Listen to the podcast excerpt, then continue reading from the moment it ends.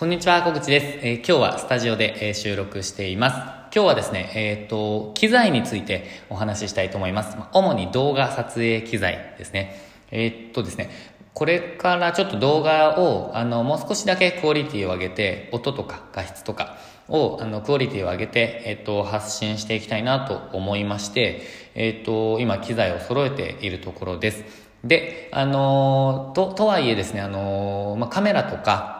えっと、まあ、三脚とか、なんかそっち系のもの、レンズとか、そういうものは、あの、結構私持ってるんですよね。あの、旅行会社時代にいろんな世界中に行きながら写真撮影もしていたので、あの、機材自体はあるんですよ。あの、結構いろいろ。ですが、あの、マイクとか、あの、なんていうんですかね。まあ、その周辺機材っていうのがそんなになかったので、今揃えているところです。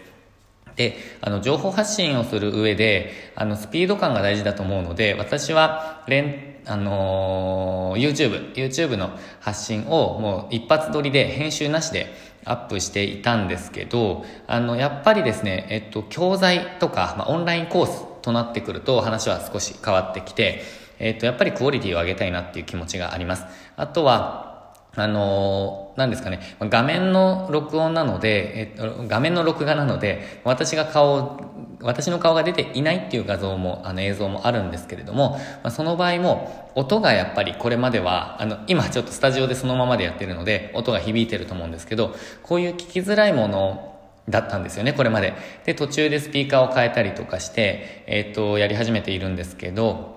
あのちょっとそのあたりもう少し、えー、力を入れてやっていきたいなと思ってます。まあ、ちょっと初期投資必要なんですけどね、えー、そこはなんとかですね、踏ん張りながら、えー、ちょっとやっていきたいと思ってます。で、私が使う機材をちょっと紹介したいと思ってます。今日はサクッとそんな話をしたいと思ってるんですけど、まず、えっと、カメラに関しては、私はずっとソニーのあのサイバーショットとかアルファっていうシリーズを使ってきていて、えっと、本当に何台ですかね。もう10台ぐらい使ってきたんじゃないでしょうかね。10台まではいかないですかね。7、8台でしょうかね。えっ、と、使ってきたんですけど、えっ、と、最近落ち着いていたのは、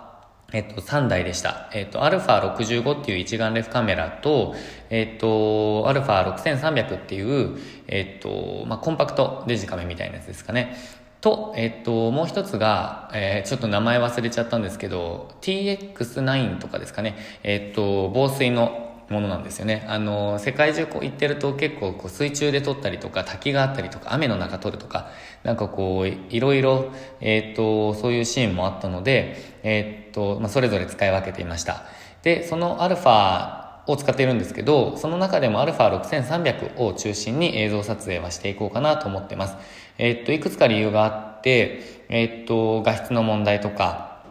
まあ、持ちやすさですかね、あの、コンパクトさとか、えー、っと、あとは、何ですかね。えー、まあ画質ですね。画質が一番でした。α65 はど、なんかどちらかというとちょっと動画には適していなかったので、まあ、6300の方が、あの、あんま使ってなかったんですけど、動画用にしようかなと思って、えー、ちょっと変えてみました。えー、その他にも、あの、オズモポケットとか、えー、っと、何ですかね、なんか動画用の360度カメラとかなんかいろんなの持ってるんですけど、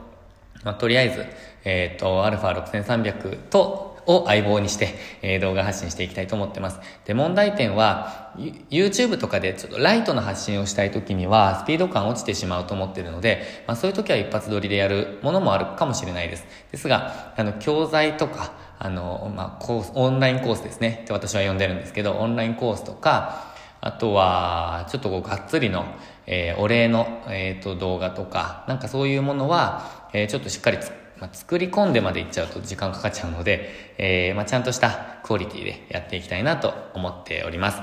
で、えっと、こういうふうに、あの、できるところから徐々にですね、えっと、まあ、直していくって大事だと思っています。あの、もう最初から全部揃えて、すべて整えてからやるって難しいと思うんですね。なので、まあ、カメラはあると。で、スピーカーぐらい、あの、スピーカーではなくてマイクぐらいなら直せるなとか、導入できるなとか、えー、そういうところからでいいと思うんですね。で、スマホがあれば、基本的には大丈夫なので、まあ、スマホでスタートするとかでもいいと思いますし、なんかこう、とにかくちょっとずつ、えー、っと、まあ、そういう改善を繰り返していくって大事だなと思っています。私も今回動画を改めてやろうって思った時に、えー、設定のところからちょっと見直したりとか、カメラの設定ですね。あとはこう、音はどれがいいのかとか、なんかこういろんなことをこう考えて、えー、新しく知ることもあったので、やっぱりこう、新たな分野というか、なんか勉強していくのはいいなってなんとなくこう思いました。ということでですね、あの動画発信もこれからまたしていきたいと考えているので、ぜひですね、